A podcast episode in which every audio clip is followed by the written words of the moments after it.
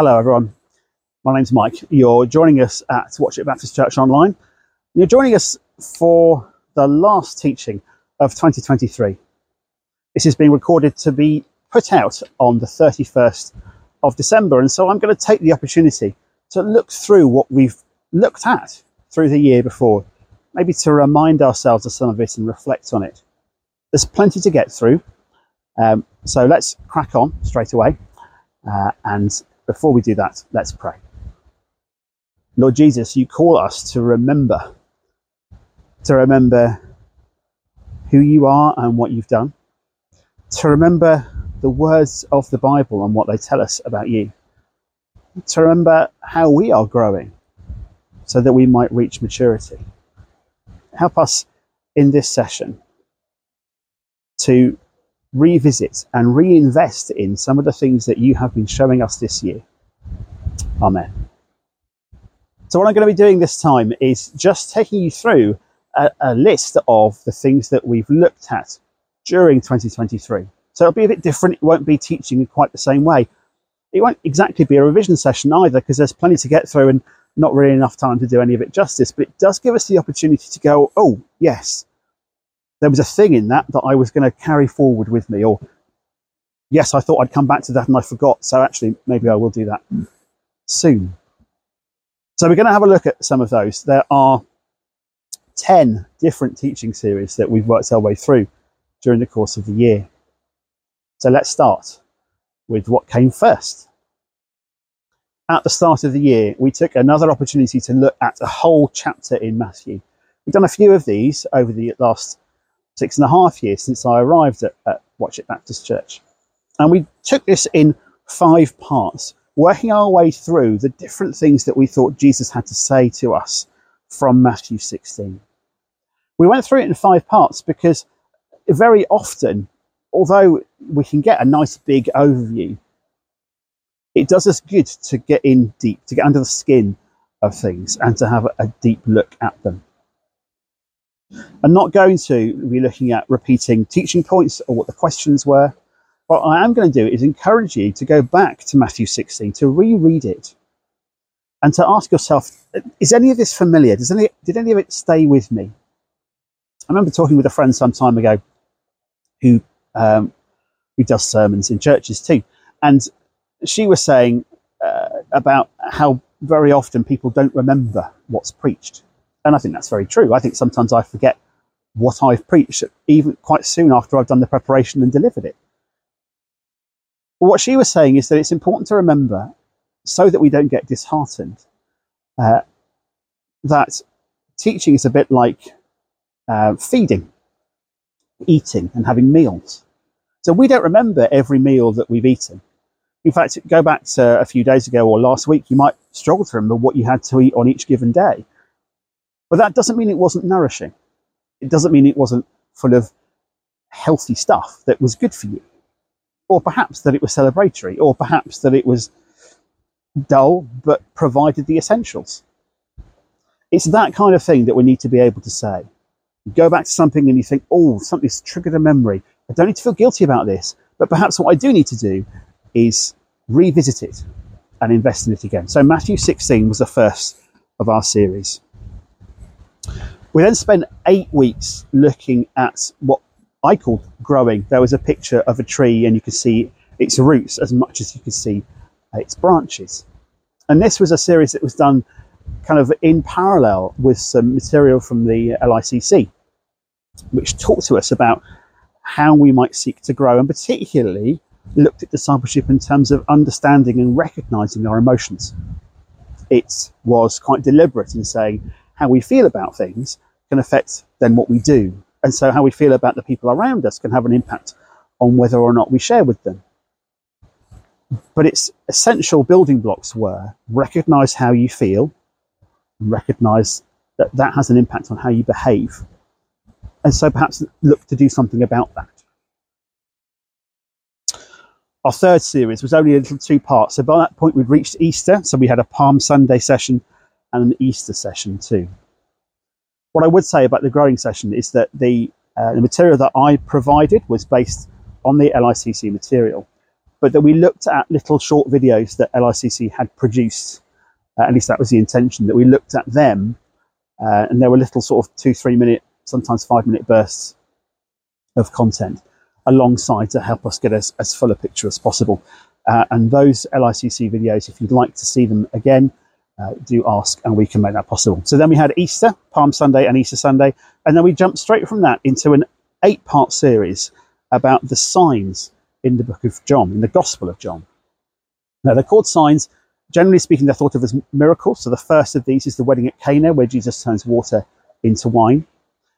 Um, and it runs all the way through. Number seven was raising Lazarus, and number eight was the resurrection of Jesus. And in between, we have fascinating things like the paralyzed man.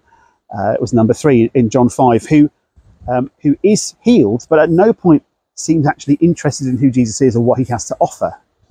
Uh, and immediately uh, that he has been healed, goes and almost dobs Jesus into the Pharisees. There's a whole load of that, uh, and it's a lot to do with how we understand who Jesus is, uh, how he demonstrates who he is, and also each uh, each of those miracles, those signs, has a significance to his ministry and his person. Halfway through that, we stopped because we were coming up to Pentecost. So we took uh, four of those sessions, so John 2, John 4, John 5, and John 6. The first John 6 session, which is to do with feeding thousands of people. And we paused then and looked at covenant commitment and partnership because we were in the run up to Pentecost where we renew our commitment to God and to each other and to the world as we uh, take God's good news to the world. Um, so we paused to have a look at that so that when we got to Pentecost and we made those promises, we had a, a, as good an understanding as possible of what it was we were promising.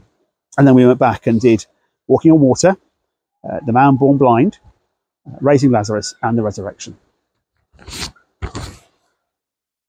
And afterwards, with John, you may remember that we then uh, had some help from Ruth Levitt, who'd written uh, uh, a, a, long piece of work on creation and how we might understand it, and particularly how we might understand it and children.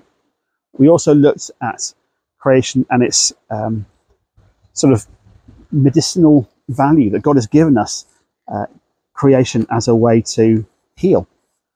We also looked at uh, the importance of rediscovering the voice of God in nature. So, for those of us who are perhaps particularly comfortable with reading scripture and studying scripture and doing exegesis and uh, and spending a lot of time in reading and listening, to sort of perhaps rediscover some of what God has to offer to us, just as we get into nature and spend time in it.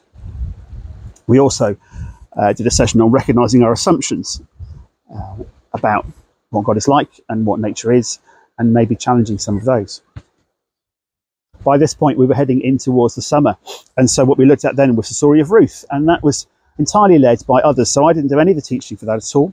Uh, Ruth Levitt and Jess James, Ollie Seven, and Helen Rebold all gave us insight into that story, and they took a chapter each, uh, chapters one, two, three, and four and told us with different perspectives about what what God is telling us through the story of Ruth, what the character of Ruth reveals to us, uh, something of how the story works, uh, something of what it reveals about the heart of God and his intention for his people. There was a particular emphasis in one of those on Naomi and what she went through as the story begins. Having done Ruth, we then took a look at wisdom and we looked at that over five weeks. The first week, you might not remember, but you might, uh, was a kind of poetic thing about the search for wisdom and, and how it works uh, based on Proverbs 3. We revisited Proverbs 3 for a, a more sort of typical teaching session and then looked at Proverbs 8 and at Proverbs 1. But we also had a look at some of the ways in which wisdom and the search for it requires us to have a really good understanding, not just of what the Bible says, but the context in which it is said. And some of the ways in which the Bible doesn't always give us one viewpoint, sometimes it gives us more than one, and it asks us to be sensible with that. And we looked at that by considering Jonah and the story of Jonah as a way of describing God's desire to be merciful and to show grace to the people of Nineveh, to the, Bab- uh, to the Assyrian people, Nineveh being a key city for them. And then how Nahum gives us a completely different perspective. So Nahum again representing God, saying God has no time for these Ninevites and for the Assyrians in general.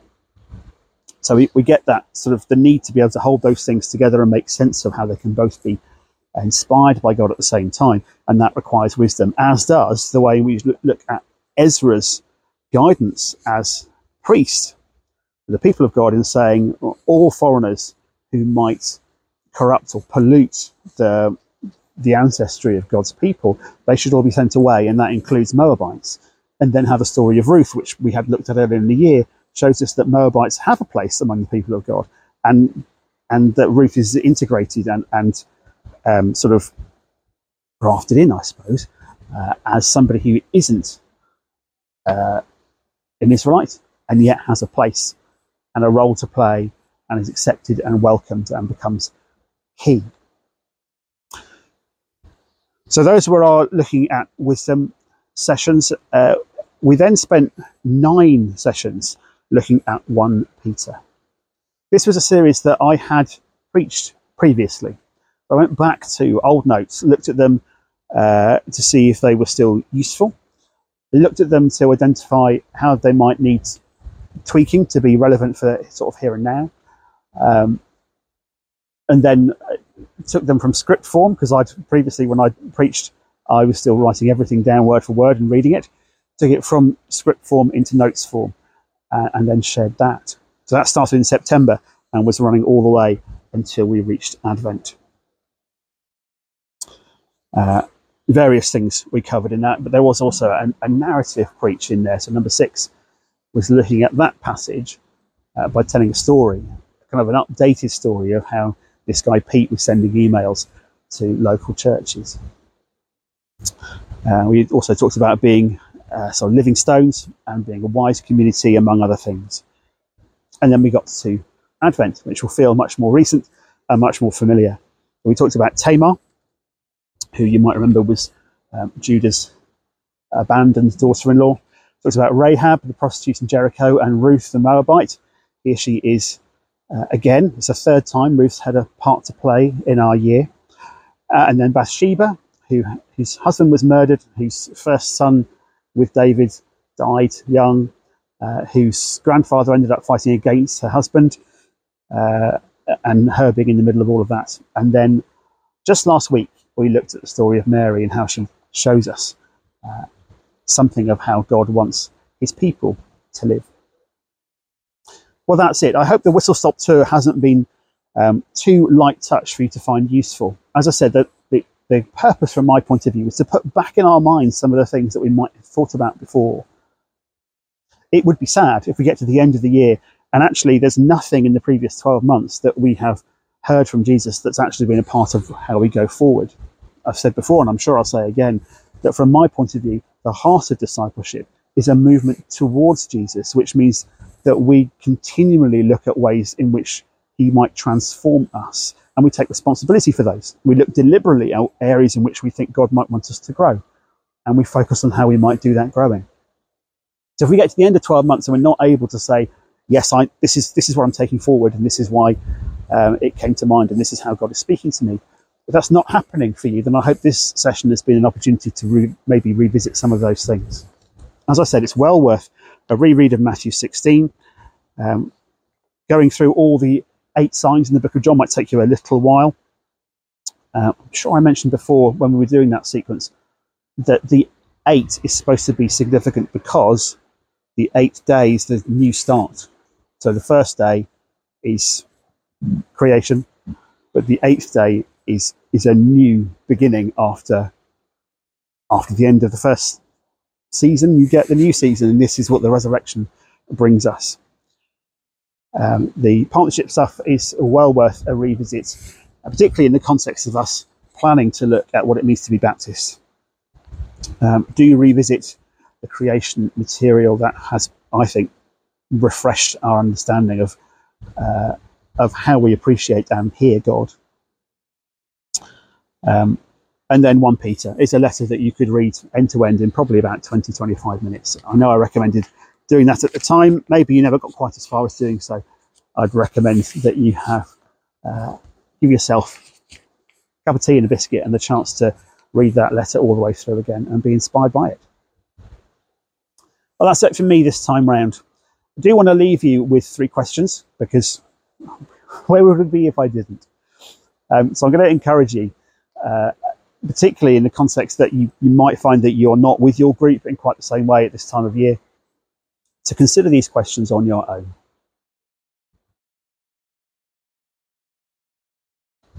So, question one is this What was your favourite teaching series of the year? And that might be for different kinds of reasons. It might be that your favourite was because you enjoyed it, or it's your favourite because it challenged you more, or it's your favourite because the backdrop was nicer. But have a think about which one you think actually that that's that was the one that really stayed with me, or that's the one I really got the most out of. Have a little think about which of them it is.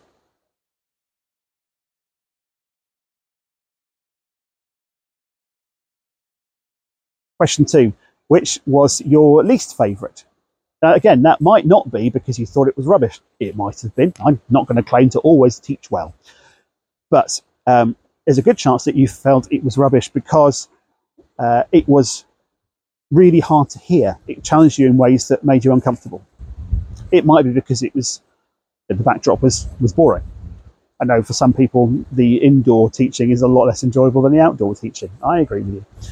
Um, it might be for other reasons. It, it might be just because it was less joyful. But have a little think about that. What which one do you think you got on least well with, and why? And dwell on that why, not least because it may be that God has something that He's trying to get your attention with, that you're feeling sort of less engaged with it. Maybe because God is just trying to get your attention about something particular, uh, and there's a barrier in the way of that.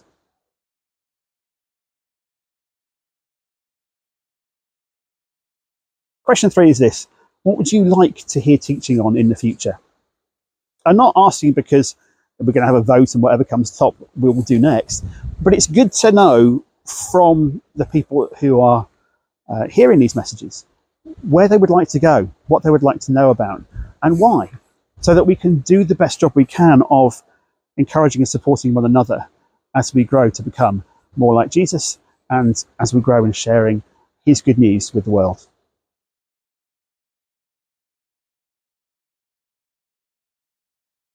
That's it from me. Let's pray one last time for 2023. Lord, thank you for the year that you've given us and all the chances that we've had to learn from you.